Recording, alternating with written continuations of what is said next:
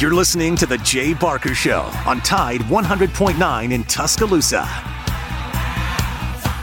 Matt Coulter, a former Alabama Broadcaster of the Year and longtime media personality, and Christian Miller, a national championship winning linebacker at Alabama who was drafted by the Carolina Panthers. Here's Lars, Matt, and Christian.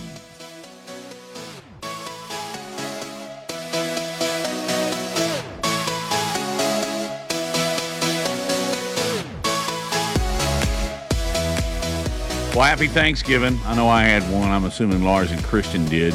We'll uh, get to that in a moment. But uh, what we're going to get to is that in about 24 and a half hours, it's Alabama and Auburn. Uh, at Bryant Denny Stadium, 2.30 CBS. Uh, I think this game is going to be a whole lot closer than I thought it would have been four months ago, and uh, about four weeks ago, I should say. And the reason is Cadillac Williams. Uh, let's welcome in the cast of characters here. Lars. How were the minions? Did you burn the turkey? Do you still have a kitchen? Man, we had such a great time. We had such a great time.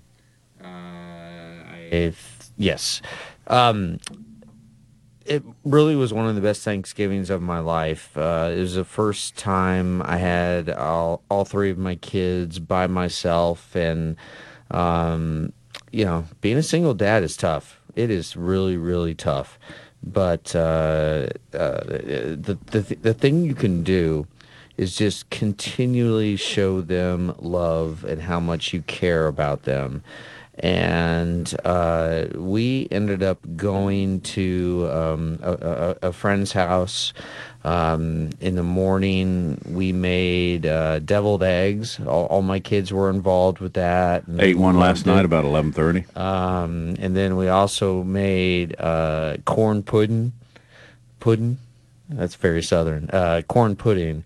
It's a it's a dish that is uh, much, uh, very popular in the South. Or, I'm sorry, in in the Midwest.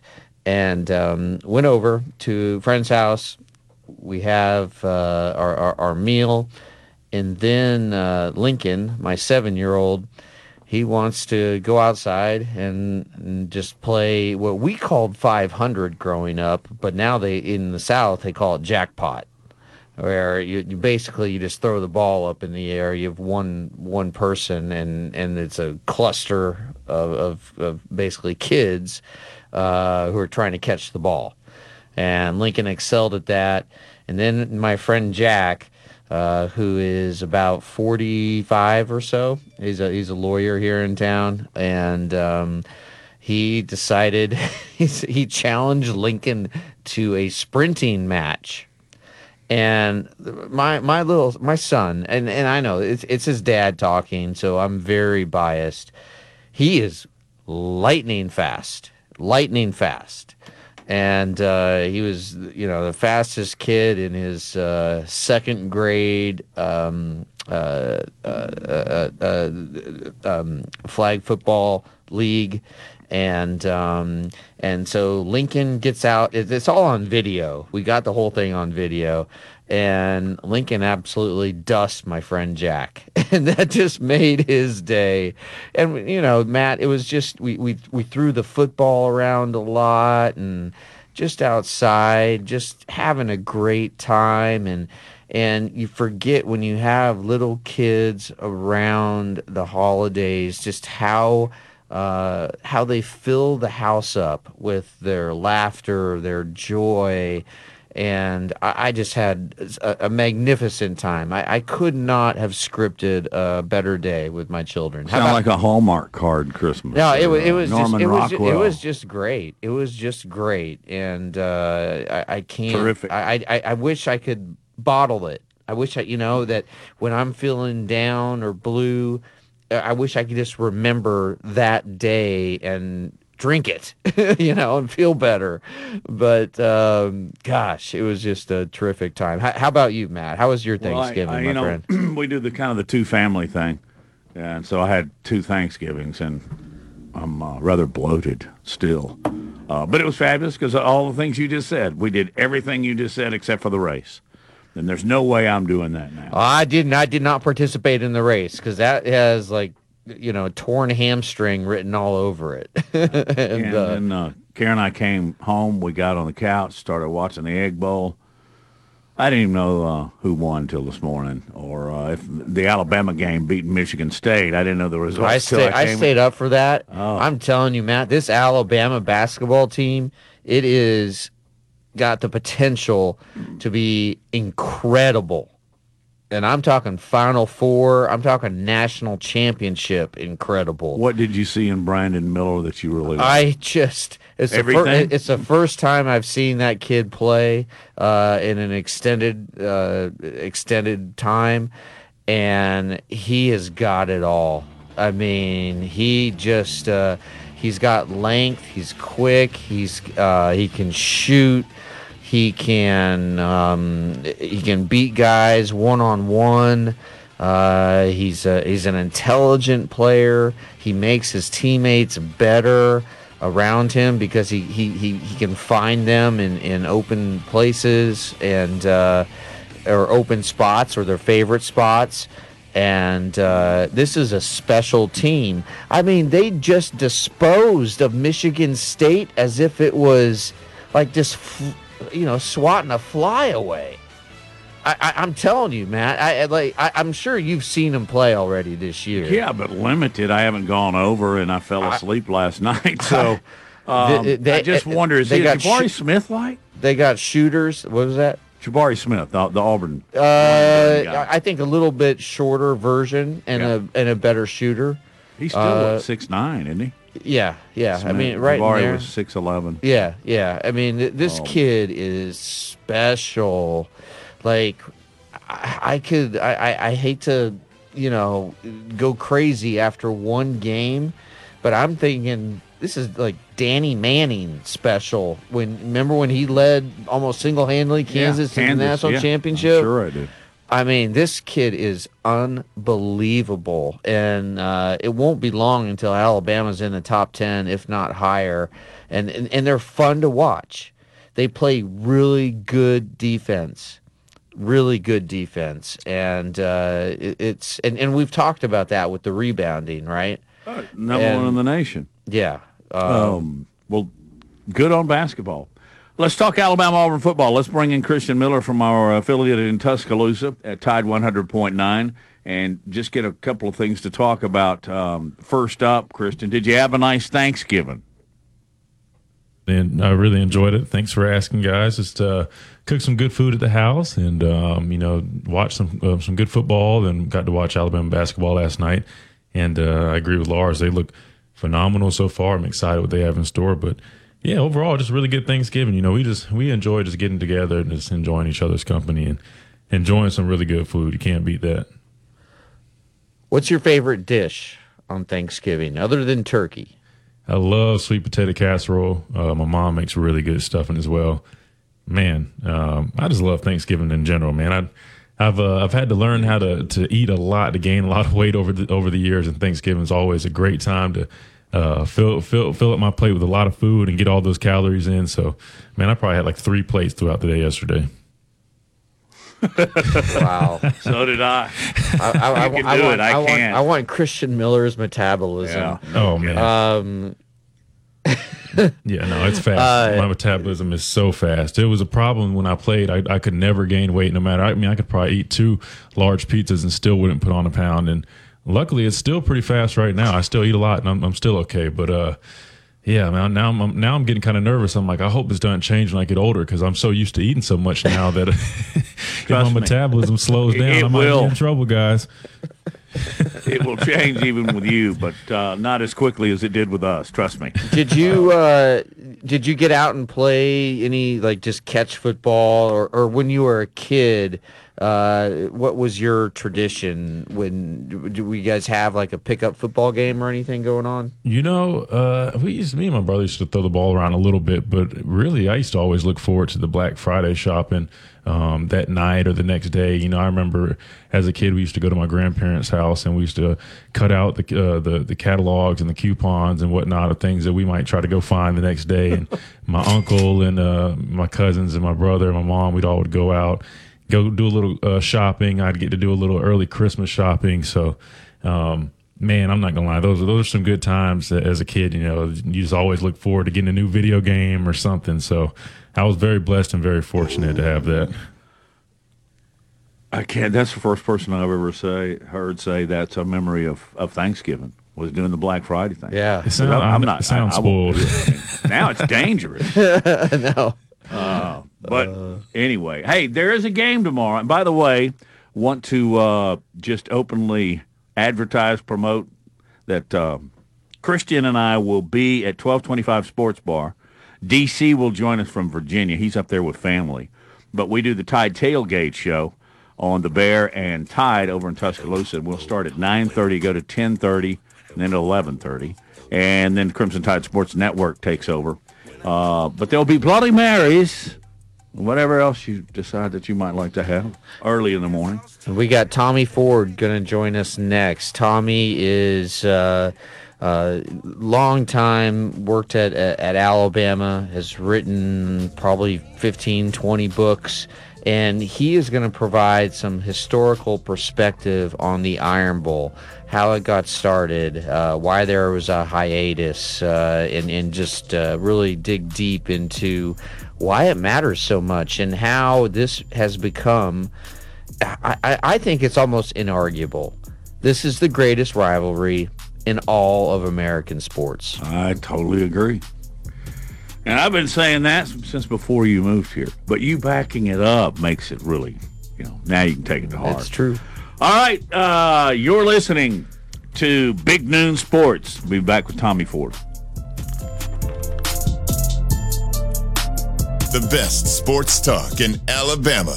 This is Big Noon Sports. Has the pandemic affected your business? Even with more and more customers going online in the past five years, online business has grown greatly due to the pandemic. Now more than ever, it's important to. 89. For tomorrow, another mostly cloudy day. We'll have the chance of scattered showers by afternoon, the high in the upper 60s and 68. I'm James Spann on the ABC 3340 Weather Center on Tide 100.9. It's 61 degrees in Tuscaloosa.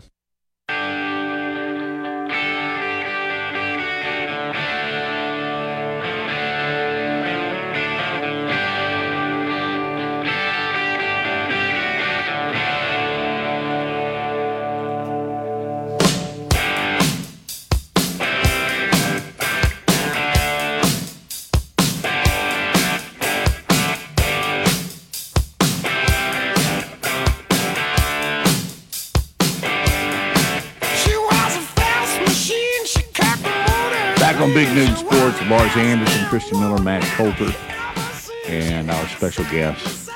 If you know Alabama football at all, you know who Tommy Ford is. He is what I would say the A1. You know, I'm going to pay you a really high compliment, Tommy.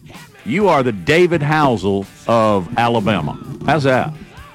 Oh, Matt, come on. There's nobody that knows more about a school than David does about Auburn. I'm, I would just be a mere apprentice to David in terms of history. Oh. Well, Tommy, uh, your your latest book was a uh, all access, behind the scenes pictures and stories from Alabama's 2020 national championship. Uh, the title of it, "History Made." And uh, what number of book was that for you? It was about 14 or so. Uh, I think it was 12. 12. Okay, my apologies. Not tied. my. Um, oh, no, it, it, it's a it's a great it's a great read, and uh, in in I, I have I I still have it. It's on my coffee table. My kids love looking at it. Uh, I actually read them different stories from it. But um, I, we we wanted to bring you on today, Tommy, um, to just talk about the history of the Iron Bowl and uh, and and sort of how it got started. And um, uh, you have been at Alabama since, and I know you recently retired, but you're not really retired because you're still doing a bunch of stuff. Um, but uh, uh, you, when did you first enroll at Alabama?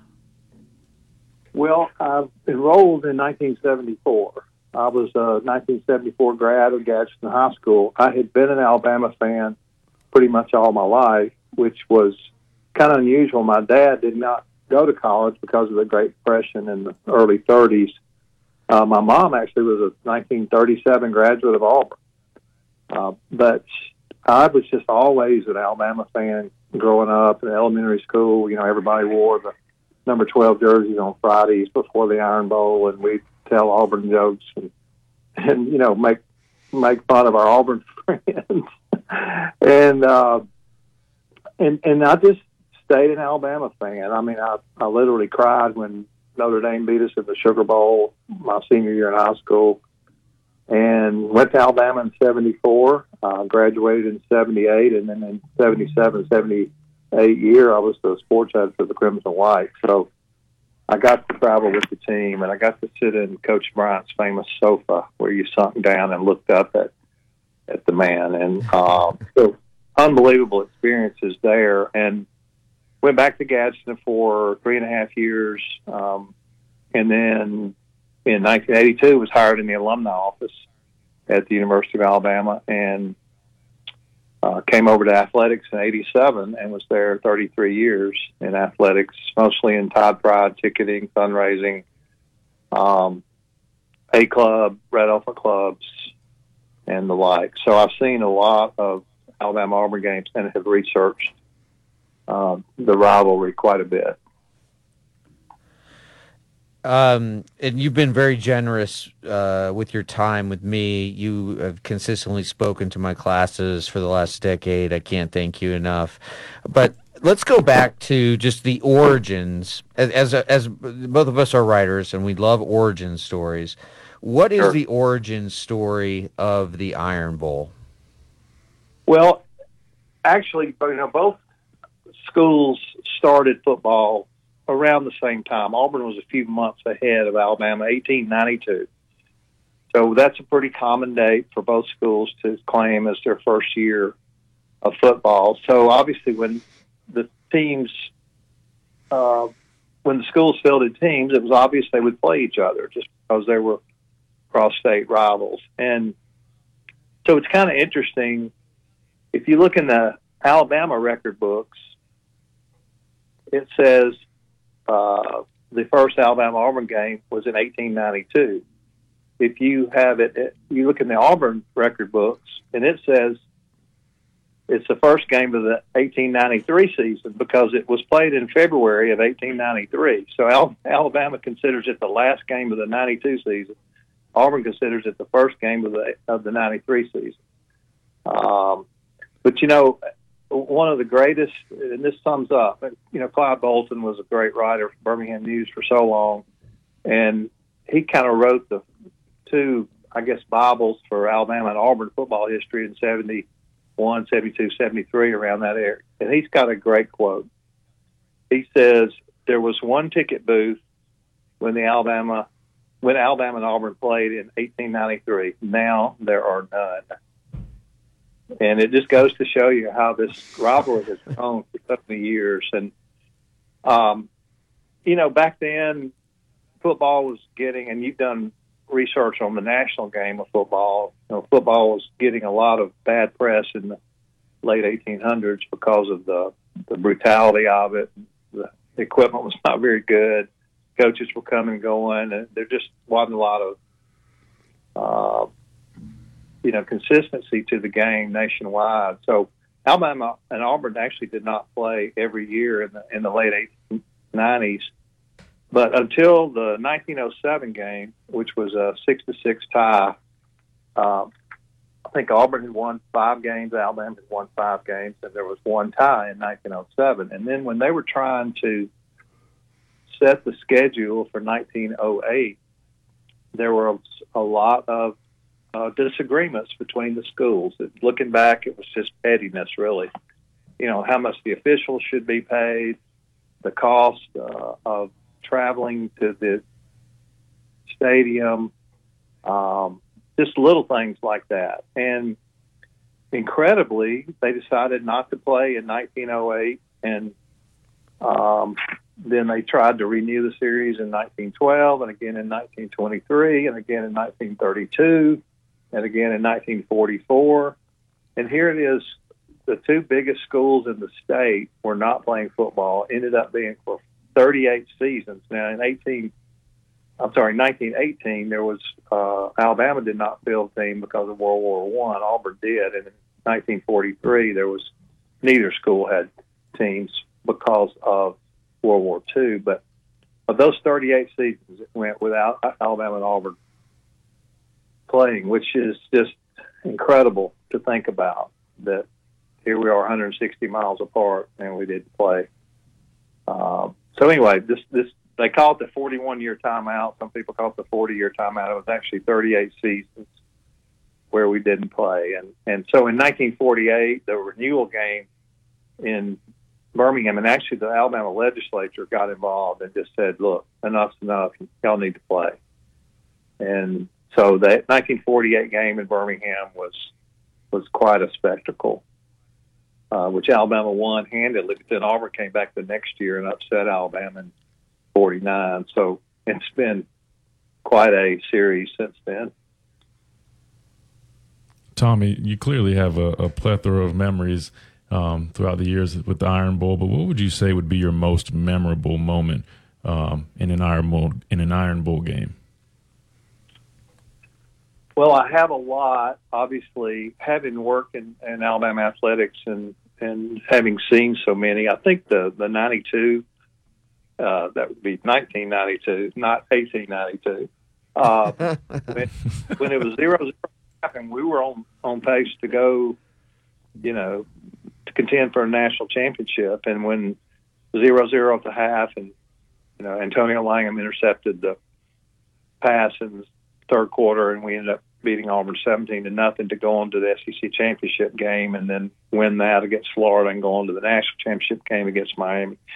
That's my uh, most vivid memory uh, being on the sideline during that time and seeing all that happen. But gosh, as a kid growing up, an Alabama fan, the the Pat Sullivan Johnny Musso game in '71 is still uh, one of my favorites. Uh, won by Alabama, 31 to seven. I mean, what, even today, I love Johnny Musso growing up, and he's he's a friend today. And when I see a kid wearing a 22 jersey, I don't think of Mark Ingram.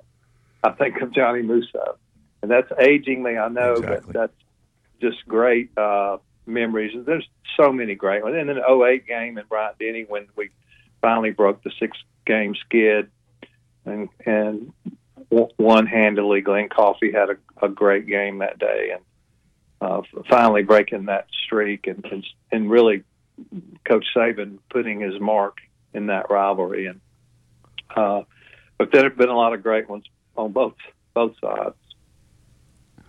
Bama historian Tommy Ford is our guest on Big Noon Sports. Tommy, I'm not near the historian that you are, but I've seen a few.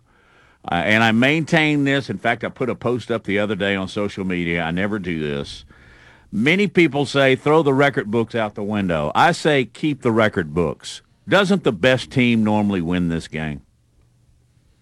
Definitely. Uh, there have been really few upsets. Now, if there was a you know a one or two point favorite, then yeah, but technically, it, it's been the better team all these years, and obviously the '72 punt Bama punt game was was a huge upset, uh, and the way it happened.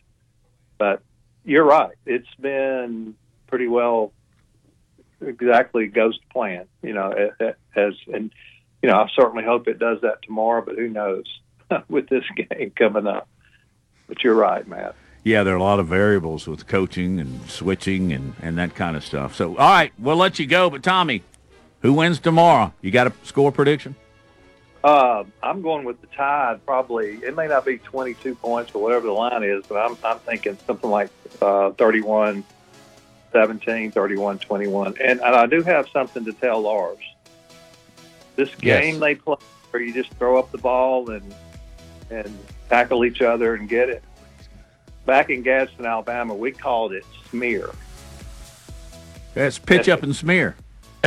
We, yeah, it, yeah, it was it was followed by uh, a couple other words, but yes, I know what you're talking about. and speaking of Gadsden, Tommy Ford uh, grew up with my wife and her family, and their families right. were very close. So, and well, at some uh, time in your life, everything runs through Gadsden. Well, including oh, our radio station. Our, Yeah. yes, yes, and uh, yeah, I love the McNabbs. They're great people, and um, uh, miss seeing them. So, especially my friend Mike. Saw him yesterday. Oh wow! Yeah, well, he's up in Charlotte uh, kicking butt. Yeah. I will tell him hello and thank you so much. Thanks, Tommy. This is great stuff. We're going. to We're not going to wait a year and do this again. Let's Wow. do it again, We'll have you kind on of in the a off regular basis. Thank you, Tommy. Yeah. Thank you, Tommy. Thank All you. Tommy. Thank you. Bye. Big Noon Sports returns with Terry Henley, Auburn running back, and uh, somewhat of a historian in his own mind. From T Town to the Plains, this is Alabama's most in depth analysis on the SEC. This is Big Noon Sports. Do you remember the excitement of Christmas when you really believed in Santa Claus? Just look into the twinkling eyes of a child as they ponder the mystery of flying reindeer. Yes, true. Be-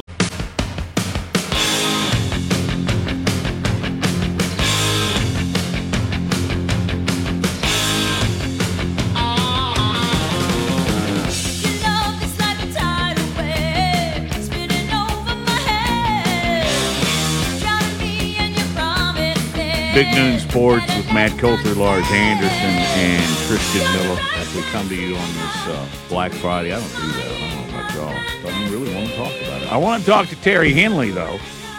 Hee haw. Terry Henley, All SEC Player of the Year, member of the Alabama Sports Hall of Fame, an outstanding running back at Auburn University. I understand you're on your way. Are you you looking for uh, a deer stand? Where are you? Oh, you're a turkey guy, right?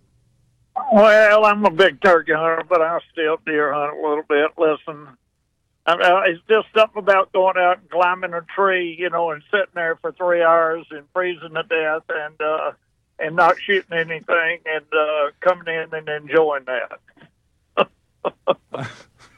Hey Terry, uh, you came Yeah. on our show about two and a half weeks ago and just jumped out there and said Auburn needs to go get Lane Kiffin and they need to bring the Brinks truck and they d- need to pay him. Are you still standing by that? Absolutely, no question. Why? Well, eh, let, let me uh, ask, what does it take to win in football today? It takes a quarterback. You've got to have a quarterback. If you don't have a quarterback, you've got a you've got a tough road to to travel. Okay, uh, this guy's a quarterback coach. Okay, usually when you get a quarterback, then you get offensive linemen that want to work with him because they they know that they can play on a winning football team, and then the others fall in place, and then you go you go convince you a good defensive coordinator that I can help you be a better defensive coordinator because I'm going to tell you what the other guy's doing to help you defense that thing. So to me, he is the the most qualified. He's smart. He's uh, the right age. Um, uh, it would be a tremendous splash of his hiring, and uh, and it is the footprint of Auburn that would give him a chance to win a championship. Something he can't do at Ole Miss. And I'm not knocking Ole Miss. Listen, I love Ole Miss. Ole Miss is a wonderful school, and I'm great friends of Archie and all that played there. And and uh, I'm not knocking Ole Miss at all. I'm just telling you, you got a better chance at Auburn than you do at Ole Miss of um, getting to the championship game and winning a championship. Terry. So oh, excuse me. Go ahead. that's it in a nutshell for me. You know, I just wanted to ask you. You know, Alabama's you know favored in this game heavily. You know, but Auburn has looked pretty impressive over the past few weeks. You know, with Cadillac Williams taking in uh, command. What does Auburn have to do to go into Tuscaloosa and, and leave with a victory tomorrow? Well, it, I, I would hope that the Alabama players get locked in the dressing room and don't come out and have. I mean, that that would help out. You know, I mean, um, it's going it's going to take a lot of effort. It's going to take a lot. Uh, uh, I hope it rains. Uh, you know, uh, so you can't even see the hand in front of your face. Um, uh, that that would play a little bit to, to Auburn. Uh, um, because the ball can sli- it's slippery and can bounce either way. So um, other than that, Auburn has got a tough, tough situation ahead because they just they just can't stretch the field. They're having a hard time stretching the field. You know, the games that they've won here, they have completed six passes one game, seven passes another. Uh, so they're not a passing; they've been running. But Jerry, it's hard to run on Alabama. It's hard to run on Alabama, and um, so you know, but I believe that that's what Auburn is going to do. They're going to line up and to man up and say we're here to play and we're not backing down, and and they're going to put their best foot forward. And you never know how that ball bounces. Uh, I played in one of those games, as you know, it bounced quite well for us. Yeah. That's right. Yeah, I do. you know, speaking of you playing in one of those games, you obviously have a lot of experience in these games. Do you have a, a, most memorable moment in your Iron Bowl career? You know, I know it was always exciting when I you know put that helmet on and went out to play against Auburn. So I'm sure it was probably the same with you playing against Alabama. Do you have you know one particular moment that um, comes to mind when you think back on your Iron Bowl uh, games? Well, listen, it, it was a privilege to play in that game. There's only a uh, uh, there's only a handful of us that get to experience that of playing in the most rivaled game in the country. There's none no better. I mean, every pro team that I've tried to play with, when I'd be in the dressing room, I can't tell you how many times they've come up to me and say, "Tell me what it's like to play in the Iron Bowl. Tell me what it's like." 50 on one side and 50 on another, and those rabid fans tell me what it's like. And I would always tell them it was an honor and a privilege to play. You never see a fight. I've never seen a fight between the two teams because they respect each other. Okay, they're out there to play hard against each other. Now you talk about memorable days and things like that, a memorable moment. Listen, the block kicks, they, no question you know, you won't ever repeat repeat that. Uh, the excitement and everything that happened uh, 50 years ago here come December the 2nd. Uh, that's an unbelievable moment in football history. Uh, but I will tell you, John Croyle played defensive end, as you all know, at Alabama. Well, John Croyle also played defensive end at Gadsden High School while I was at Oxford. And uh, he used to tackle me in high school, and when I get up and start walking back, he'd pat me on the butt and say, "Jesus loves you." Now he's done. He's already slammed me to the ground over here, and you know what I mean. But he was he would always pat me on the butt and tell me that. Well, then we speed up till 72 here, and he done run me out of bounds over there and slammed me on the ground. And I'm getting up. I'm looking through my ear hole I'm walking back to the huddle, and I get in the huddle, and he's, saying I mean, on the way to the huddle, he pats me on the back and tells me Jesus loves me. And I got in the huddle, and I said, you know, guys, this guy over here keeps telling me Jesus loves me. If he loves me that bad, why did he send this guy to me, to me to put so much pain on me all these years? So yeah, so very good comment from me to John Croyle. Terry, I, I know you've been asked this question uh, uh, probably uh, over a thousand times in your life, but uh, I want to dig into what makes this rivalry so special. I mean, look, in, in this state, you know, fans name their babies uh, who they put in houndstooth diapers or in tiger diapers after coaches and star players. They plan their weddings around the Iron Bowl. Uh, they uh, adorn their bodies with tattoos of elephants and tigers. Uh, there's personal shrines to Bear Bryant and and uh, and uh, many Auburn coaches. I mean, even with uh, you know candles and photographs and and and Daniel Moore boy, uh, he couldn't have picked a better state to uh, ply his trade in than in the state of Alabama. With uh, it seems like every other home I go into has a Daniel Moore Alabama print or a Daniel Moore Auburn print. Um, so, uh, so I, I'm just sort of listing the things that I see, but what does it feel like? What, why, why is it so? And, and, and we've talked about this on the show. You know, I, I've, I've covered sort of every event in the in the United States, and uh, to me, this is the best rivalry in the entirety of the United States. And and as someone who has played such a, a big role in the rivalry, why why do you think that is? Well, let me tell you, you're exactly right. The Yankees in Boston are not anywhere close to what the rivalry is of this ball game, and it, and it goes back to a little bit what I you said about guys used to come up in the dressing room and ask me that they they they marvel at the fact of what all goes on, and I think it has to do with the fact of a lot of the things you went over. Naming your, you, you know, when you're born, the first thing they do is put you in an orange and blue uh, outfit, or uh, what's that other color they put you in? It's got white on it, whatever. but anyway, never they, they, they put you in that other one.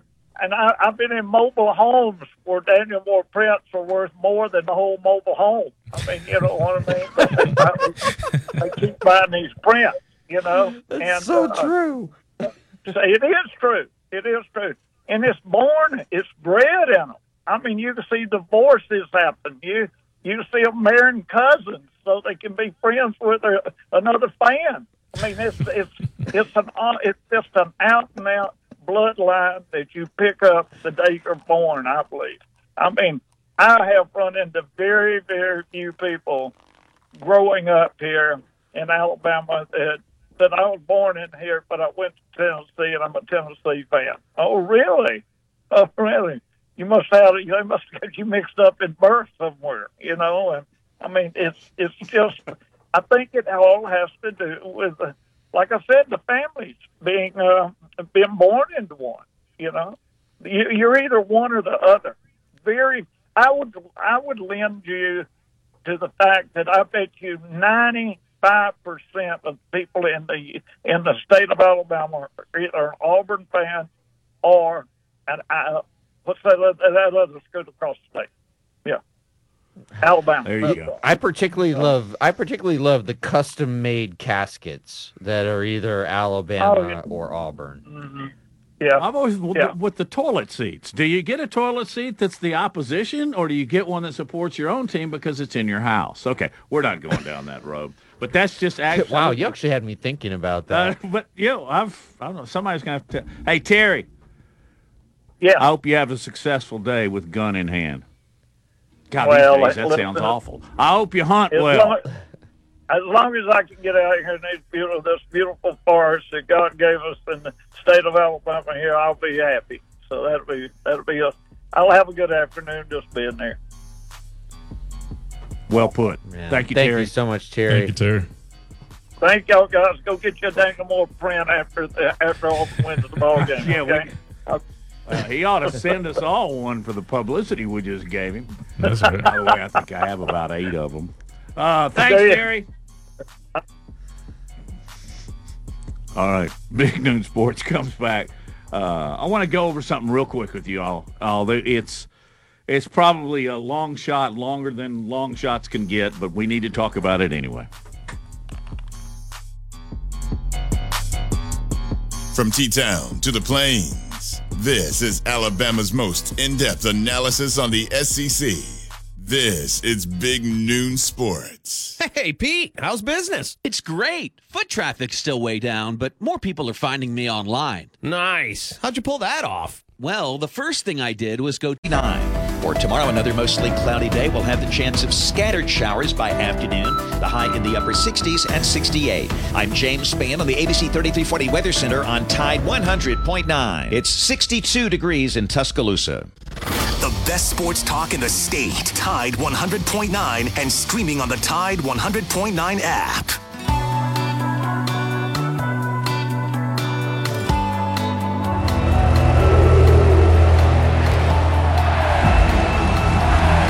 Nineteen eighty-nine. We started something special. and brought the greatest rivalry, in college football, home. The Iron Bowl is what we came here for. To be a part of this history. Big Noon Sports with Christian, Matt, and Lars. Georgia's going to win out. They got Georgia Tech, and I don't think anybody's really going to doubt the fact that they'll probably beat LSU. That will drop LSU back, though. Okay, so that moves Alabama up to six. Ohio State. Here's the here's the catch, guys. Ohio State, Michigan play tomorrow, and what I think is going to be a fantastic football game. One of those teams is going to lose. They won't drop below Alabama. Do you think? I think Ohio. I think Ohio State is going to lay the wood to Michigan, Really? and uh, if it's a three touchdown victory, which I think it's going to be, I think Michigan drops below Alabama. Christian, input on this one. It's tough to say. You know, not, I, I would love for them to drop below Alabama and give us a chance. It's just hard to say. I guess Or you not. could. You, you could just may have uh, lost. So you're telling me there's a chance? yeah, you got All right, No, I so- think so, there's no, more so- of a chance no, than there was th- three weeks ago for some reason. So, all right, Matt, what has to happen One, for two. Alabama to make it into the playoffs? Can we really break it down here in about Well, three I think minutes? Notre Dame Notre Dame needs needs to beat USC. That has to happen. And that's a very real possibility, even though I believe that game is um, in Los Angeles. What about Clemson? Leaping over? Yeah. Uh, a one-loss Clemson team that has not been very impressive. I think the ACC weighs them down. And I don't think they do. But TCU plays Iowa State. Guess who did Alabama a huge favor? Was it about 10 years ago? When Alabama had all this stuff, when they didn't win the conference. One, two, three, four. So then they went on to win the national championship. Iowa State had a huge victory. Oh, yeah. Yep. They were one of the teams, they, uh, them and Baylor. But then I, I could see them dropping even with just the one loss below Alabama. All right, so you have to have Georgia just throttle LSU in the SEC championship game, correct? Yes. And then you have to have Ohio State handle Michigan. TCU has to lose to Kansas State in the Big 12 championship. And all these things are very doable, right? Very USC then has to lose the Pac-12 championship to Oregon. And I do think Clemson needs to lose once more. And then also, finally, Alabama absolutely has to destroy Auburn uh, tomorrow. Christian, do do you think I, I, we're probably grasping at straws here, Mhm. but uh, but uh, I, there is actually a path for Alabama to make it to the playoffs. No, th- there is, and uh, I was reading up on that. Basically, I, I guess kind of like you were saying, you know, Georgia wins the SEC. That means LSU loses. You know, they're out of it. Ohio State wins out. They win big against Michigan. Uh, more than likely, Michigan will probably you know drop below Alabama. Then uh, Clemson, TCU, and USC probably all would have to lose their conference games. I feel like, um, but there's still a possibility um, that's there, and you just got to wait and see. Uh, I think it'd be huge if Alabama could go out there and make a statement um, and have a dominant perfor- performance tomorrow against Auburn. Um, but again, this is this is why they say you you never let uh, others control your destiny. You always want to uh, keep it in your own hands. That way, you're not sitting around playing a waiting game and hoping and praying for other people, uh, hoping and praying on their demise, and, and hopefully they they lose. Um, then you're not in this situation. But again, you got to you got to keep that door open because there's still a chance. Yeah, and I think if you look at strength of schedule, Alabama's got them all beat. Oh, yeah. I mean, they're just way above everybody else. And you look at the totality of Alabama's season, the fact that their two losses are by a combined four points. And I know that there is, and this is a very real thing, there's Alabama fatigue across the country, no question about it. But I do believe that the uh, committee members, Matt, um, they they put all that aside. I mean, all they are doing is just analyzing the raw data, and uh, I, I- can't believe I'm saying this after uh, after Alabama lost to LSU, but I think Bama's got a chance. Yeah, a, a chance. And, and- A it's, chance. and I think it's even better than. It, they got a decent chance. Next 30 minutes, we're going to dedicate to you at 205 342 9904. Please call in. Meet Joe A, Hi. Joe B, hello, and Joe C. What's up? Three everyday Joes perfecting their banking with Chase. Joe A is locking his lost debit card with the Chase mobile app. Joe B. Welcome back to Big Noon Sports with Lars Anderson, Matt Coulter, and Christian Miller.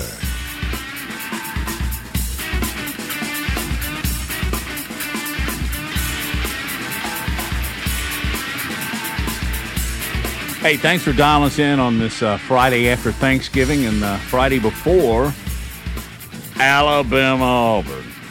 Like anybody really needs this, but it's a CBS broadcast TV 2:30 kickoff. Okay, I'll be up and at 'em a lot earlier than that. Christian and I will will do the Tide tailgate show tomorrow on Tide and the Bear over in Tuscaloosa at 9:30. Will be our kickoff there. Now, uh, speaking of What Tide, kind of crowd? When you have a, it's relatively early that you guys are doing the show, but uh, what kind of crowd do you usually have there? It's usually unbelievable. I mean, yeah, it's not the crowd that you can't come in, and I urge you to come by. It's a twelve twenty five sports bar. Uh, very friendly, good Alabama crowd.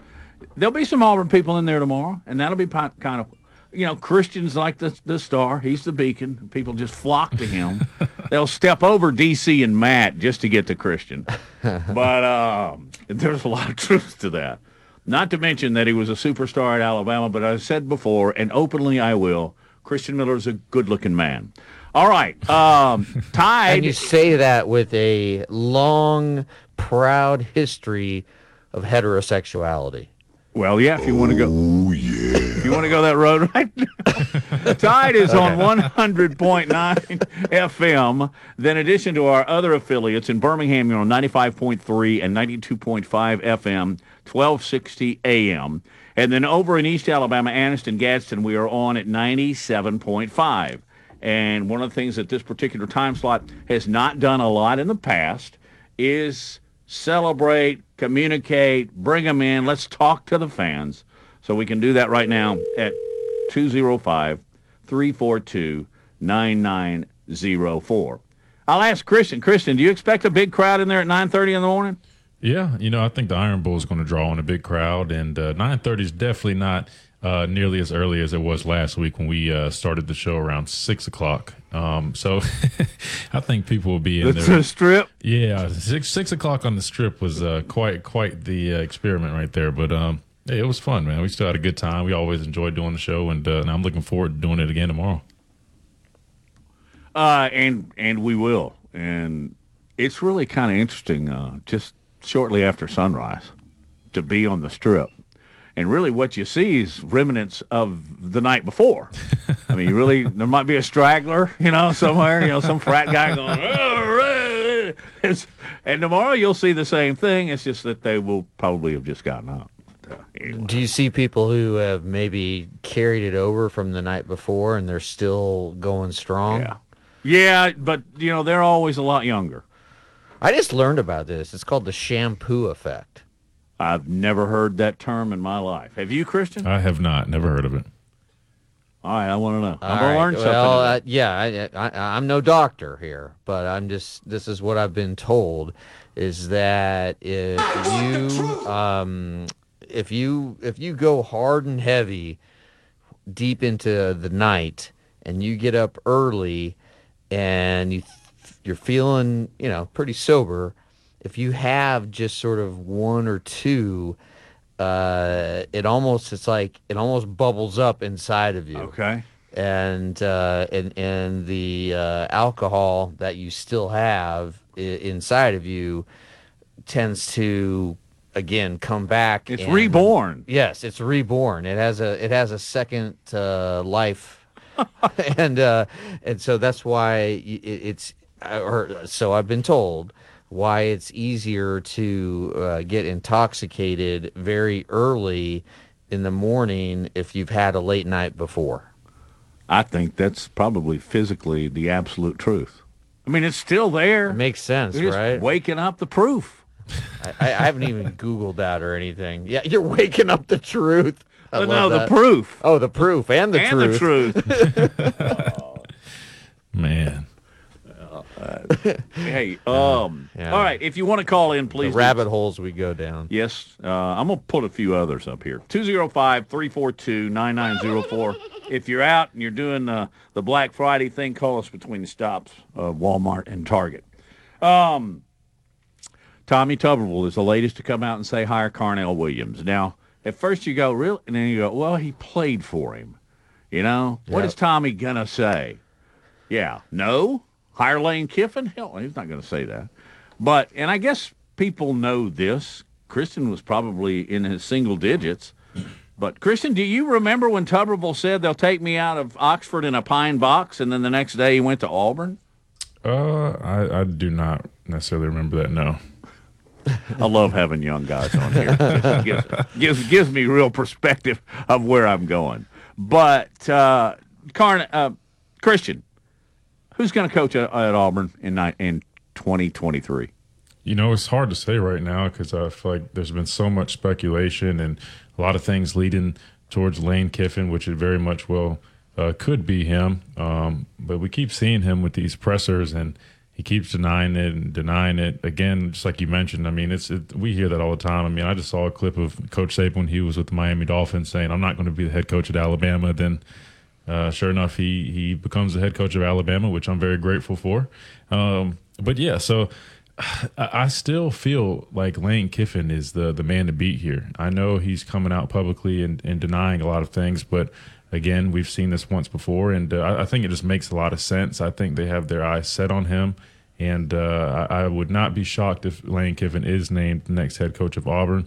However, I also would not be shocked if it's uh, almost a mystery candidate or someone that we're not even thinking of. Um, that would not surprise me as well. Um, you know, I'm also hearing a lot about Hugh Freeze. Not not sure um, the validity of that, but um, I guess it's something to look for look for uh, moving forward. But if I had to put my money on it, I still would go with Lane Kiffin at this moment in time.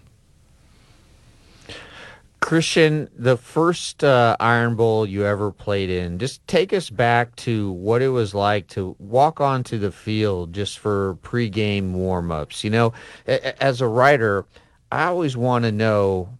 I, I want to be like right next to the guy who uh, takes an at bat at Yankee Stadium and I would, and because y- you can't go there yourself a, a- as a reader, and so I always try to, you know, talk to that batter and, and just what does it feel like to take a, again, take a take a some, some swings at Yankee Stadium. What's it feel like? Take us there into the moment. What's it feel like when you walk onto the field again, just for warm ups of uh, being in your first Iron Bowl? You know, it's it's truly special, and uh, there's no other feeling like it. You keep hearing about it so much because the Iron Bowl is just sentimental to so many people in the state of Alabama. I mean, we heard earlier, like we were talking about all the all the Daniel Moore paintings, and then the kids being named after coaches and players, and I mean, it means so much to the people in the state of Alabama, and it's one of the most iconic rivalries in college football. So stepping on that field was just uh, it was it was memorable because I just remember you know there was just a lot of a lot of energy coming out there for warm ups and the pregame, and um, you could just feel the tension there. And uh, my first one was in Bryant-Denny, um, my redshirt year, which was in 2014, and I just remember starting off the game. You know, I, there was just defense went out there, and, and I think we forced a turnover early on, and and then the, the crowd was just loud from the jump, and it, it just was electric, man. And there's no better atmosphere for it. And uh, I always look forward to this matchup because because again, it's it's honestly probably the best rivalry in college football. And if, if you've never experienced an Iron Bowl, I highly suggest you do at some point. Was there? Sorry, Matt. One, one follow up, quick. Um, Terry Henley mentioned that there had never been a fight in uh, the history of the Iron Bowl. Um, was Not there- among the players. yeah, not certainly. amongst the players.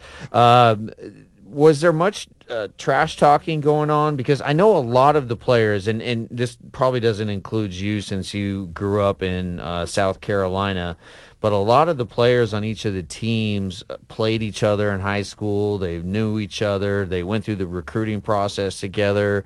They went to the same camps, and actually, you probably did know some of the guys uh, from the camps. But is there is there much uh, is there much talking going on, or is it uh, kind of just the same as every other game? No, there's definitely a little bit of talking going on, and, and you made a good point. You know, a lot of guys are um, from the state of Alabama, so they definitely have some uh, some uh, experiences with one another, and they definitely all have a past. You know, whether it was in uh, high school or little league, um, to that extent. But um, you know, there's definitely a little bit of trash talk going on, and uh, it's definitely a highly competitive game. And um, I will say the really cool thing about it is at the end of the game, for the most part, usually, you know, you still see everybody come together and you'll see a bunch of uh, group photos of those guys that have uh, uh, prior relationships that might have played together in high school or little league. They'll all come together and, uh, you know, dap each other up, get pictures together. And, uh, you know, it is it is a nice nice way to kind of you know finish it out and you know squash that beef that we had leading up to it and during the game. But um, it's it's it's really cool to see um, just how intense and how competitive the game really is. I've always maintained the players have the best view and the best perspective on this game. Uh, they don't go home and throw it their, throw anything at their cousin. You know, they get on the field like Christian just said and that's one of the reasons why in this game they don't kill trees. Uh, they. Uh, well, we're gonna go down that road because yeah, there's, no, a lot of, there's a lot no. of bad stuff. But you know, on, was, on both sides. ridiculous. On both yes, sides. yeah, yeah, yeah, yeah, yeah. But um, I think that's the reason why you rarely see late hits. You don't see personal fouls a lot in this game because the players just have respect for the game, each other, the colors. Now the fans are getting to a fist fight over the national anthem, you know. but I, I, think that has to do a lot with what the fact is. A lot of them played together against each other. Some of these guys are playing against teammates in high school, uh, and now uh, on that side too, I think that that is just uh, another reason why this game is so special. On the name thing, and I'm gonna find out so you can go do a story on it.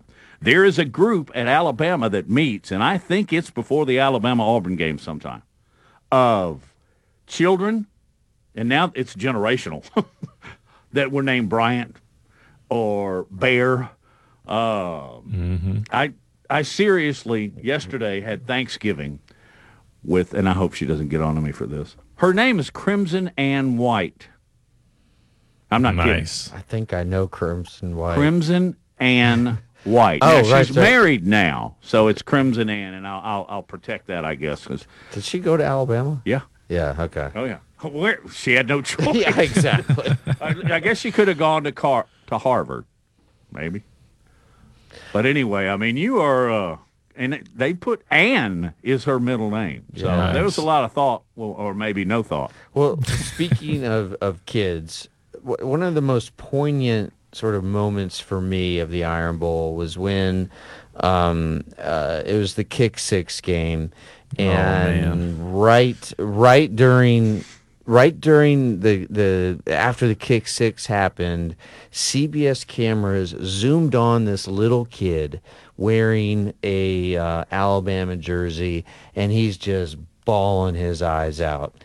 Well, for a story, I, I, I tracked down the kid and his and his dad, and his his name was Case. Um, and uh, after the game, uh, you know, they didn't know what had happened at the moment. Like they didn't know that CBS was training the cameras right on him, but his dad used it as this beautiful teaching moment of saying, you know what, you can't win every single time. And all you can do is just try your best. And uh, and and you know he kind of just riffed on and on about that. And um, uh, it made it into the story that I wrote for uh, SI but it was just after after his dad sort of explained all of this 10 minutes later Case who I believe was 11 years old uh, they're out in the sort of outer fields there at Auburn and uh, in in in parking area, and they were t- still you know tailgating, waiting for the traffic to thin. He looks over and he sees his son, uh, who's got the Alabama jersey on, playing catch with a little kid who's got an Auburn jersey. Oh wow! Did did they just say, "Hey, look, Lars is looking. Lars is watching." No, no, no. It was not easy to track that kid down. Oh, it took a lot of effort. Like, you know, basically had to put out a uh, APB over all my social media.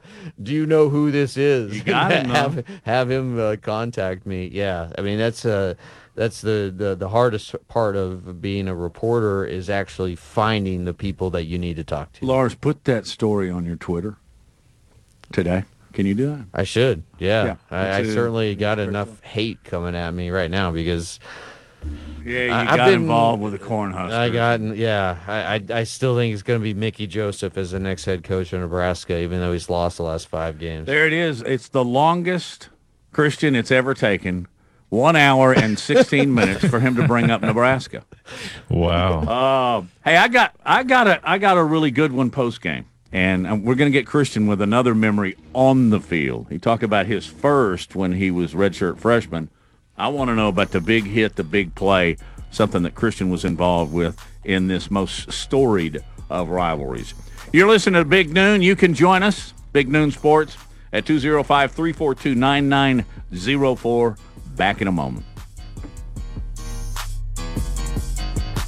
More Big Noon Sports coming up. Hi, it's Chris Stewart with exciting news from Townsend Honda. Pick out your new vehicle and make no payments until 2023. Drive to the game in your new Ford, Nissan, BMW, Chevrolet. 49. For tomorrow, another mostly cloudy day. We'll have the chance of scattered showers by afternoon. The high in the upper 60s at 68. I'm James Spann on the ABC 3340 Weather Center on Tide 100.9. It's 62 degrees in Tuscaloosa.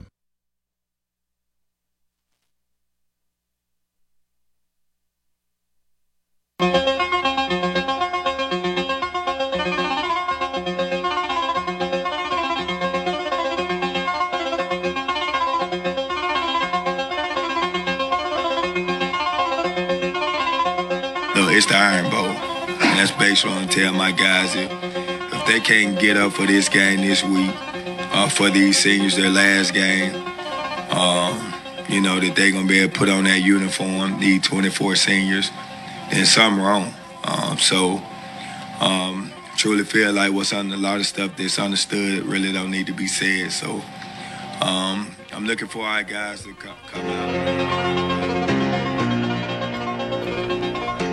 For years, I thought the name of this song was Teenage Wasteland, and then about five years ago, somebody said, "No, it's going to be called Alibaba." I don't. I'll, I'll never understand that. But anyway, it is Alabama Auburn weekend, so the Who aside, even though it's one of the great tunes in all of rock and roll.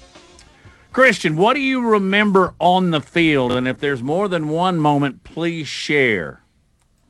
Oh, and during my time, just at, at any moment that was special. Um, hmm, man, when that- you were on the field. when I was on the field. Yeah, I mean, I remember my senior year. My senior year was you know at home, and it was my last time playing in Bryant Denny, and that whole game was just you know very emotional to me, and uh, just the whole game throughout. I just you know I just I didn't take anything for granted, and I just really wanted to, um, you know, leave that game, leave everything on the field, and, and know that that was going to be my last time suiting up in Bryant Denny. So that that is my most memorable moment. I know that's not like a specific thing, but that whole game was just so special to me because I just walking out on that field, walking through that tunnel, I just uh, felt like I just had a uh, just a whole reel of memories just going um, through my mind of just all the all the special moments and relationships I formed over my time here, and then just all the, you know just all the games I played, the practices, just all the fun times um, with my teammates. So um, that last game, uh, my senior year, really just meant so much to me. Since uh, this is a season of family, Christian, I want to ask you: Did did you ever, not necessarily with the Iron Bowl, but is there a, a father son moment that sticks out to you, or a mother son moment that sticks out to you when you were at Alabama? Well, you know, I was fortunate. Uh, my mom actually lived down here when I was in college, and um, she made it uh, a point to, to come to pretty much every single game. And uh, I could always look forward to seeing her and my brother in the tunnels after the game. And uh, I really appreciated how, how supportive they were of me and how they always uh, went out of their way to to to, um, to support me and, and just be there for me Um, and my dad always drove down as much as he could, so it was always um, nice just to have my family support. And um, you know, just some again thinking about that last game, I'm just thinking of my, my doing our senior day. Um, uh, thing where we, you know, we're on the field and Coach Saban comes up and he shakes all our hands and takes pictures with the with us and our our families. And I just thought it was so cool because I, I just it felt like just yesterday I was um, getting recruited by him and Coach Saban was coming. Uh, coming, you know, in a nice nice snippet right there. Um, you know, Coach Saban coming to my house and recruiting me and my mom making that meal for him. But um, you know, it's always just special just having the support of my family, and I'm uh, always going to be thankful for that in 1992, and okay, some of you weren't born then. Um, in 1992, one, one third of our team wasn't born then. I'm talking more about the people listening. but uh, Pat Dye had involved in been involved in turmoil concerning the Eric Ramsey case and had been pretty much forced to to resign.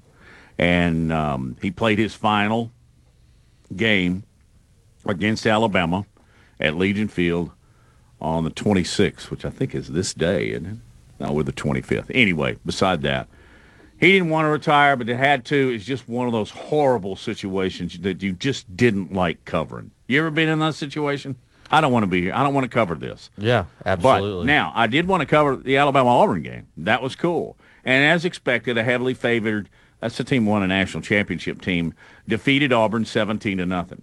Following that game, a mass of media assembled underneath and in the bowels of uh, Legion Field, where they basically would just put you in a large training room and set up a table with mics on it. But Pat Dye came out to address the media for his final time as the Auburn head football coach, and he was standing there, and then he he he looked to his right and he went, "Come on in here, man." And every one of his seniors walked into that room as he was addressing the media and Pat lost it. He said, I love you men so much, I may lose it right now, by the way. But he looked over at those players and he told them how much he loved them and respected them, and he was crying the whole time. Then his all his players started crying, and I'm crying. And I'm going, here you are, Matt, and all the member, you know, here are your colleagues, your peers, and you're just crying like a little kid. Then I looked to my right, Clyde Bolton was just bawling like a little kid. I looked to my left. There's Herb Winches. Can't keep a dry eye. The whole place was crying. It was just one of those emotional, swelling moments that you'll just never forget. And uh, I always really, really liked Pat Dye, and, and after that, even more so. What is your favorite memory, Matt, of the Iron Bowl? We talked about mine. We've talked about Christians. What, what's yours? And you've obviously covered it much uh, more extensively than I have, and been around it longer than Christian. Um, quickly in the punt Bama punt game, my dad got very angry because I was just running around the house like an idiot, listening to it on the radio, and so he sent me out to the car. He said, "As long as you're doing this, why don't you sweep out the car and listen to it on the radio?" But uh, I remember hurling that whisk broom two yards down. Second punt. No, uh, my favorite memory is probably Van Tiffin because it was just what an incredible football game. Um, and of course, he kicked a 52 yarder with time running out for Alabama to win it. And um, then the game that went back and forth, and it, it was that one. That uh, that's the game where Frank Broyles said, "Keith, that's the finest fourth quarter of football I've ever seen in my life. Remember Broyles and Jackson were great. They were really good. Yeah. What about you? Did you watch it as a kid? Uh, yeah, I did. Um, and uh, it was so funny, you know, growing up in the Midwest. The the state of Alabama almost seemed like a foreign country to me. It seemed so far away, so far away that yeah, I, I would never get there. But uh, I, I would say, you know, the, the, the game that I remember the most is, uh, I, you know, I'd say it's for Alabama fans is the kick six. I mean, it was just a, an incredible football game, and I know that uh, some, you know, Alabama came up short, but this is what I always tell my students, and this is just basic.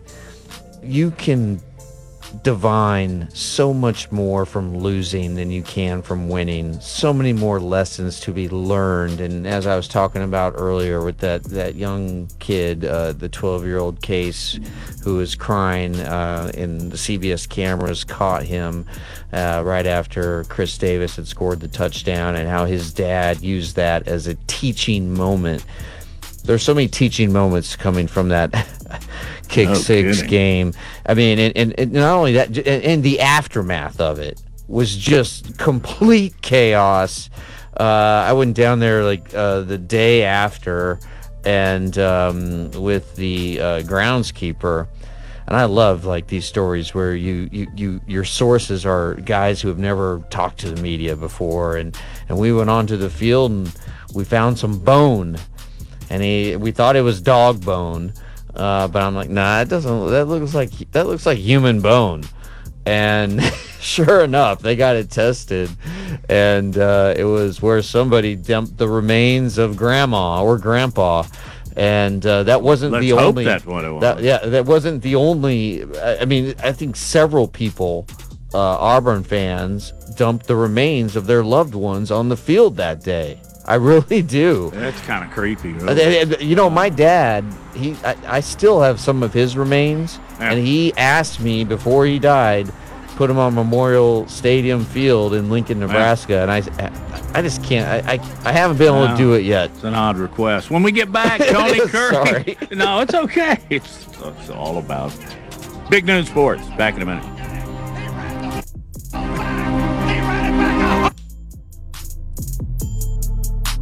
This is Big Noon Sports with Lars, Matt, and Christian. Hello, boys and girls, moms and dads. Mr. Spiller here, and I want to welcome you to Mr. Spiller's neighborhood. It's a lovely day here at Spiller anytime we have a sale. And right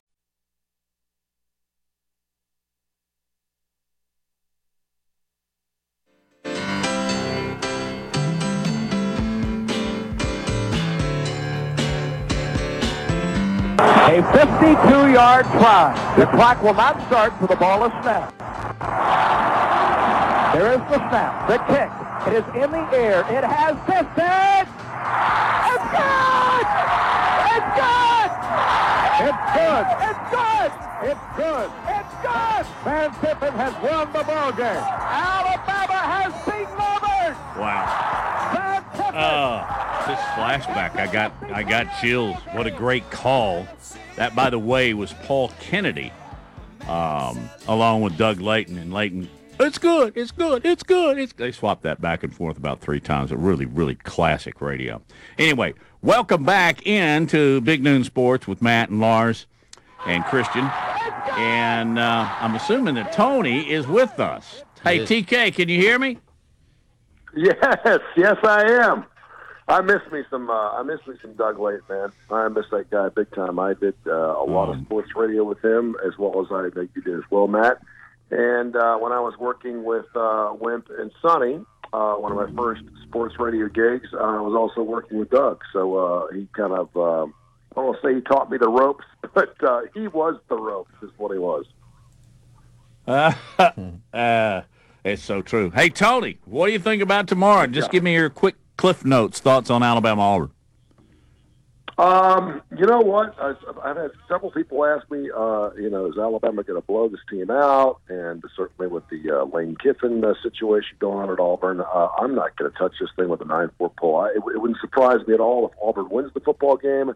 Uh, obviously, it's been kind of a strange season for the Alabama Crimson Tide. Um, and a little bit of a, of a Debbie Downer because obviously they're not buying for a national championship and, and an SEC West or an SEC championship. Um, but yeah, I, I really don't know what to expect from the Auburn Tigers. To be honest with you, I, I think the fact they're on the road, I think is going to benefit the Auburn Tigers. Uh, I think Carnell Williams obviously brings just an enormous amount of um, of, of excitement to that program, uh, despite the fact that he's probably not going to be their next head coach.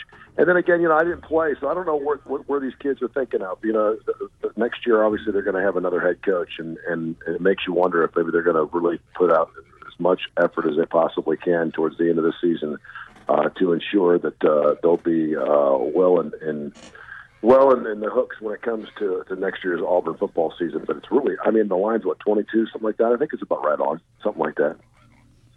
You mentioned the line just then, but you said you wouldn't be surprised if Auburn won this game. Is that because Auburn's been playing pretty good the last few weeks under Carnell, or is it that you just see some weaknesses in this Alabama football team this year?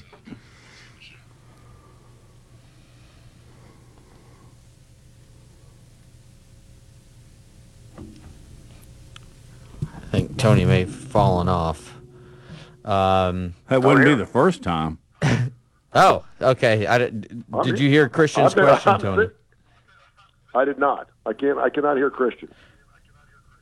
Can you hear me now, Tony? Okay. Uh, I'll let you guys handle it now. Uh, all right, live radio.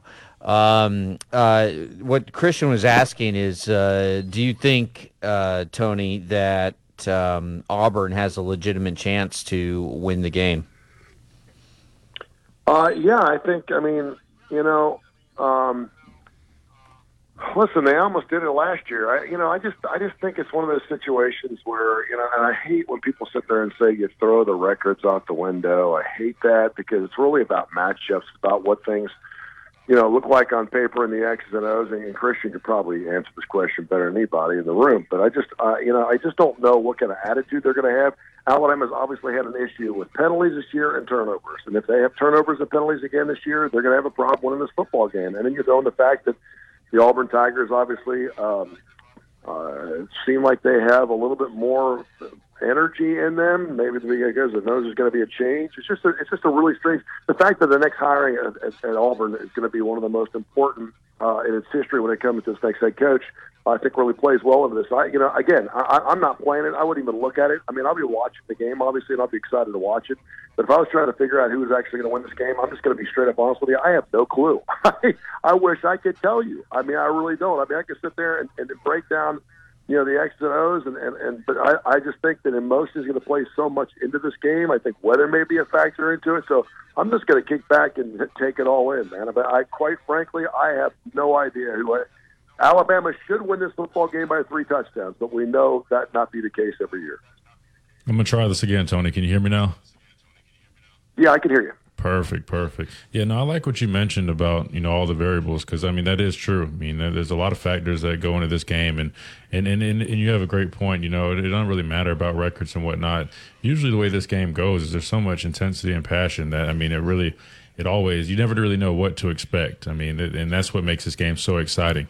Um, but I, but I'll ask you, and I've been asking everybody else is, do you have a favorite or most memorable moment throughout the years with an Iron Bowl?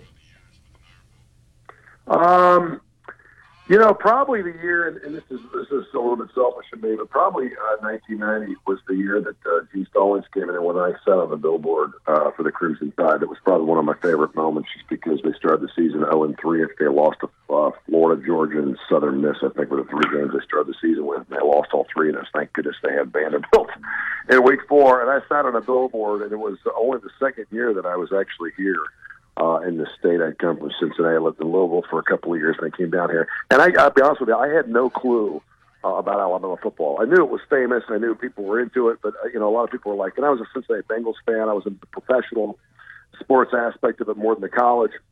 And the minute I walked down here, obviously there were, you know, people were like, "Who are you for?" I was like, "What are you talking about?" You know, like Auburn, Alabama. I was like, "Oh, I, I didn't even know." And so uh, I really took a love on to, to Alabama because we were the flagship station, uh, and uh, I just fell in love with them. And I sat on a billboard for three weeks in Gene Stallings' first year, and, and so that year, that Iron Bowl was, was really special to me just because you know it was just a hell of a long season. it's what it was. The first three weeks, I was I was 35 feet up in the air. Hey, give me a call on Michigan, Ohio State.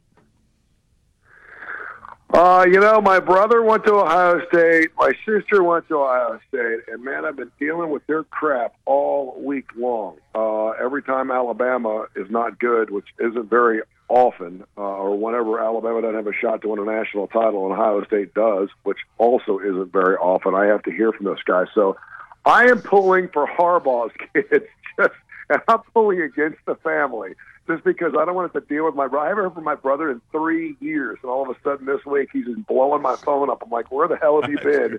Uh, because he's a he's a big Buckeye fan, so I'm like, screw you. I'm your brother. You should keep in touch with me. Now he's letting me know the Buckeyes are going national title. You know what? I, I I don't like either team. Uh, I, I don't like the fact that people believe that this is still the best rivalry in all of college football, maybe because Auburn hasn't been very good over the last few years. Uh, the Alabama Auburn game is not known as the best rivalry. Was the documentary, uh, the documentary Michigan versus Ohio State, uh, the best rivalry in sports, was on ESPN the other night, and I watched it. Uh, it is a great rivalry, certainly when both teams are vying for a national championship by going this weekend. Uh, it does make it a special game, but I think I'm, I'm going to take Ohio State. I think Ohio State wins by a hook, wins by a foot, foot, uh, field goal. All right, Bone. We need to get you for another segment. Let's take a break, come back. We'll cue it up for Christian and for Lars as we continue to bring you Big Noon Sports right here on our network and uh, the Vast Network. Uh, Birmingham, Tuscaloosa, Anniston, and Gadsden. Thanks for tuning in.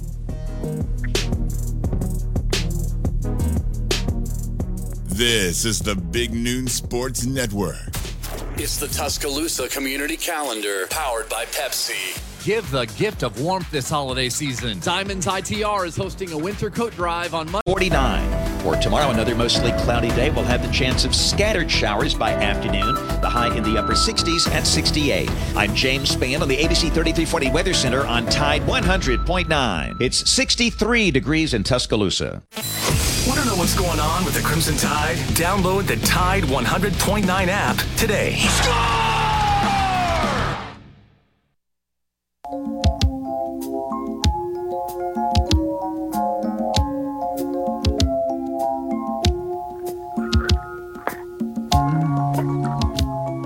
Back on Big Noon Sports with Lars Anderson, Christian Miller. I'm Matt Coulter. Our guest is Tony Curry. Update from, you know, it was Qatar. Now it's Cotter.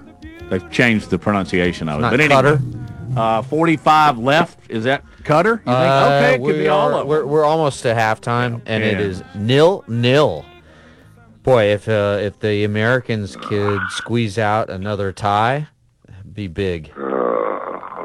No, What, no, Tony? uh, Tony, talk. you, you don't. You don't. Uh, no.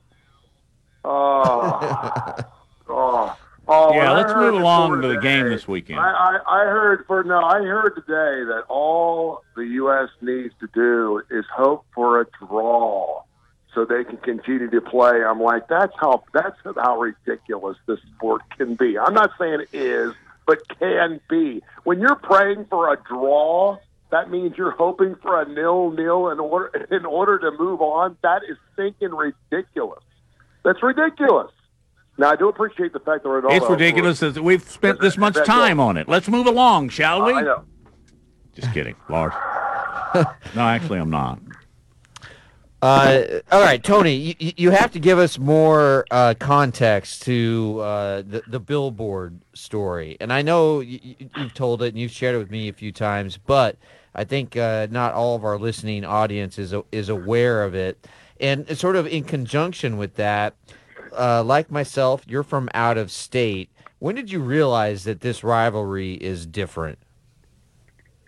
Uh, probably uh, it was 1990. I mean, a lot changed. I got here on Christmas Day, 1988, and um, you know, uh, I, I came from Louisville. I signed a one-year deal. I thought I'd come down here because it was because of the money, and then I got down here and realized just how beautiful the women were. And I was 22 years old, and I was like, "Holy smokes!" The next thing you know, now it's 32 years later. Um, but we were the flagship station for Alabama football. Mike Cammons, of course, was uh, our GM, and he was from Knoxville, and they were the flagship station for the Tennessee Volunteers. So it was all college football, and and he was the one that really pushed it. We got the Alabama football uh, broadcast rights at, at Rock 99, and they had lost the first game of the year, and everyone was really surprised. That's when Gene Stallings came in. He had a losing record. He was one of Bear Bryant's guys, but he came from Phoenix, where he had a losing record as an NFL coach, and people were just boo-hooing and giving him a hard time. And I was like, uh, and I looked at Mike. I said, "Man, is there anything I could do to bring some notoriety to the Alabama football program and to our radio station because we were all about ratings?" And, and at that point, you know, you got to remember, I jumped 35 feet into uh, three feet of, of pool water with a donkey. Uh, I did the one man wave. Uh, you know, I rode a bull uh, with a PBR. I mean, I, I, I would do anything for ratings. I would do anything for a laugh and anything for ratings, much like I do on this show here. And uh, so he said, you know, uh, if you can think of anything until Alabama wins a football game, that, that would be really cool. And, I, and we had a big billboard around the corner of West Valley and Green Springs Highway down at the bottom of the street. I think there was a, like a TCBY. There was a gas station or something down there. It was totally different than what it looks like now. And I said, what if I went up there and just sat on that billboard uh, until to win a football game? And he just absolutely loved it. He goes, well, don't tell anybody. But we're just going to do it. Okay. So I want you to go get a ladder. He got me a ladder. We, had a billboard down there on the corner. Uh, it was it was uh, WZRR and WVOK, our two radio stations, and there was a picture of an Alabama football player laying out for a, for a football pass. And he goes, go ahead and get on that billboard and just stay up there until the police come or until someone tries to take you down or whatever. And by then, people start talking about. We had just hired a new morning show guy named Paul Castronovo out of Miami, Florida, and he was kind of a blowhard. He came in, and all of a sudden, the minute he got there at six o'clock in the morning, people are blowing him up, saying, "Hey, there's this guy up on this billboard." And so he turned it into this bit. Well, he just egged on when I was up there, and they realized it was me, and it just blew up. And and little did I know, because everyone's like, "You're going to be up there for four or five days." and they're they're going to win the second game, and you're going to come down. Well, then they they lose the second game. I want to say uh, I think they played Southern Miss the first game, and then I think they played Florida the second game, I believe. Uh, they lose that game, and then I was just I was it was Georgia horrified. I was I was mystified. It was ter- Georgia, okay, and, and I was just like, this is horrible because I knew I was going to be up there for another seven days. It was like 90 to 90 degrees at night, 45 at night. I got really sick I had a nurse come up there giving me steroid shots and everything, and I had 16 inches of scaffolding. 16 inches of scaffolding. It was 30 feet long, but it was 16 inches long, and so I couldn't get down. So I would use the bathroom off the back of the billboard on the back side, not facing the street. We had four other radio stations that were our competitors that were showing up in the parking lot broadcasting the morning shows to make sure that I wouldn't come down I had Tennessee fans throwing oranges at me. We had a giant sheet that I put up to stay away from the elements uh, that was on the left hand side of the billboard. And, I've, wanted, I've wanted to, uh, I, I can't write a book about the entire billboard situation, but I'd certainly put uh, the billboard in my book. But several things happened on that billboard that I cannot share with your family of audience, uh, which was pretty amazing. So, I mean, there was some I great stories. It was a wonderful time. yeah. Uh, and again, being 30 feet, I had a Jesus hook around my waist. So I always kidded that if I do fall off this billboard, uh, I, I may live, but I won't have a pelvic uh, bone to, to speak of. Um, but yeah, so it was just amazing. It was fun. And really, it was, for me, it was my 15 minutes of fame. I've got uh, all kinds of all, stuff downstairs from the LA Times, the New York Times, the New York Post, the San Francisco Chronicle, the Cincinnati Enquirer, I mean, newspapers, the Toronto uh, exhibit. I mean, all kinds of newspaper articles that were written about me when I was up there. It was pretty amazing. It was pretty cool. Tony, real quick, you know, there's been a lot of criticism about the team this year and their performances. How would you grade their performance this season? And would you go as far as saying that the dynasty could be coming to an end? No, I don't think. I, I've you know I've heard I've heard uh, someone talk about that. Uh, some other quarterback uh, that, that used to play for Alabama talking about how he thinks this may be the beginning of the end. I I, I don't believe that. I will say this. I I, I don't think Bryce uh, I don't think his shoulder's ever been fully healthy this year since since he sprayed it. Uh, he he does certainly does not look like the same quarterback that we saw last year. Um, I think they've had a really difficult time finding an identity for this football team. When you have a Heisman Trophy quarterback, you want to pass the football, right? Christian, I mean, you want to throw the football. That's right. And then you've got then you got this running game that you don't, really don't know who's supposed to be getting the football. Uh, Jahmyr Gibbs uh, seemed like he was the MVP of the team uh, for a period of time. Uh, and all of a sudden, he's not getting the ball at all. It was just really bizarre. Uh, and then, you know, the defense, um, who gave up 52 points to Tennessee, the most points they'd given up in a football game since 1907, they're not as good as we thought. We always talked about the cheetah, right? The cheetah, and and what happened to the cheetah? And I've said I said on the show several times. I don't know what's going on with Will Anderson Jr. Obviously, he's a hell of a football player, and I'm not taking anything away from what he's going to do uh, in his career, and certainly at, at the NFL level. But something's happened to him. At one point, I mentioned this, he had 59 solo tackles last year. At one point, he had 17 a couple of weeks ago. Where's the sacks? People are like, well, everyone knows he's so good, so they're double teaming. Well, if you're double teaming, him, there must be another guy on that defense that's open to make sacks and make plays with the defense, and we're just not seeing it. I just think there's a a lack of, of, of, of, of personality on this on this football team on both sides of the football team, and I think they're feeling a little bit. I don't think it has anything to do with Nick Saban. Obviously, everything comes from the coaching level on down; it trickles down. Um, but I think they're going to be just fine. But I do think they need some fresh new blood there. Well said, Tony. Thank you, sir. Yeah, guys. Have a great weekend. I love you. All right, Thanks, Tony. Appreciate it. Thanks, Tony. Love you. Love you too. All right, Chris, and I'll see you in the morning. Yes, sir. Sounds good. All right, Lars. Have a great weekend, everybody. Be safe.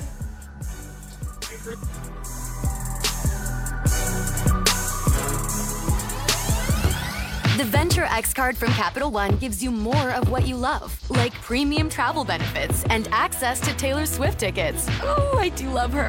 Earn five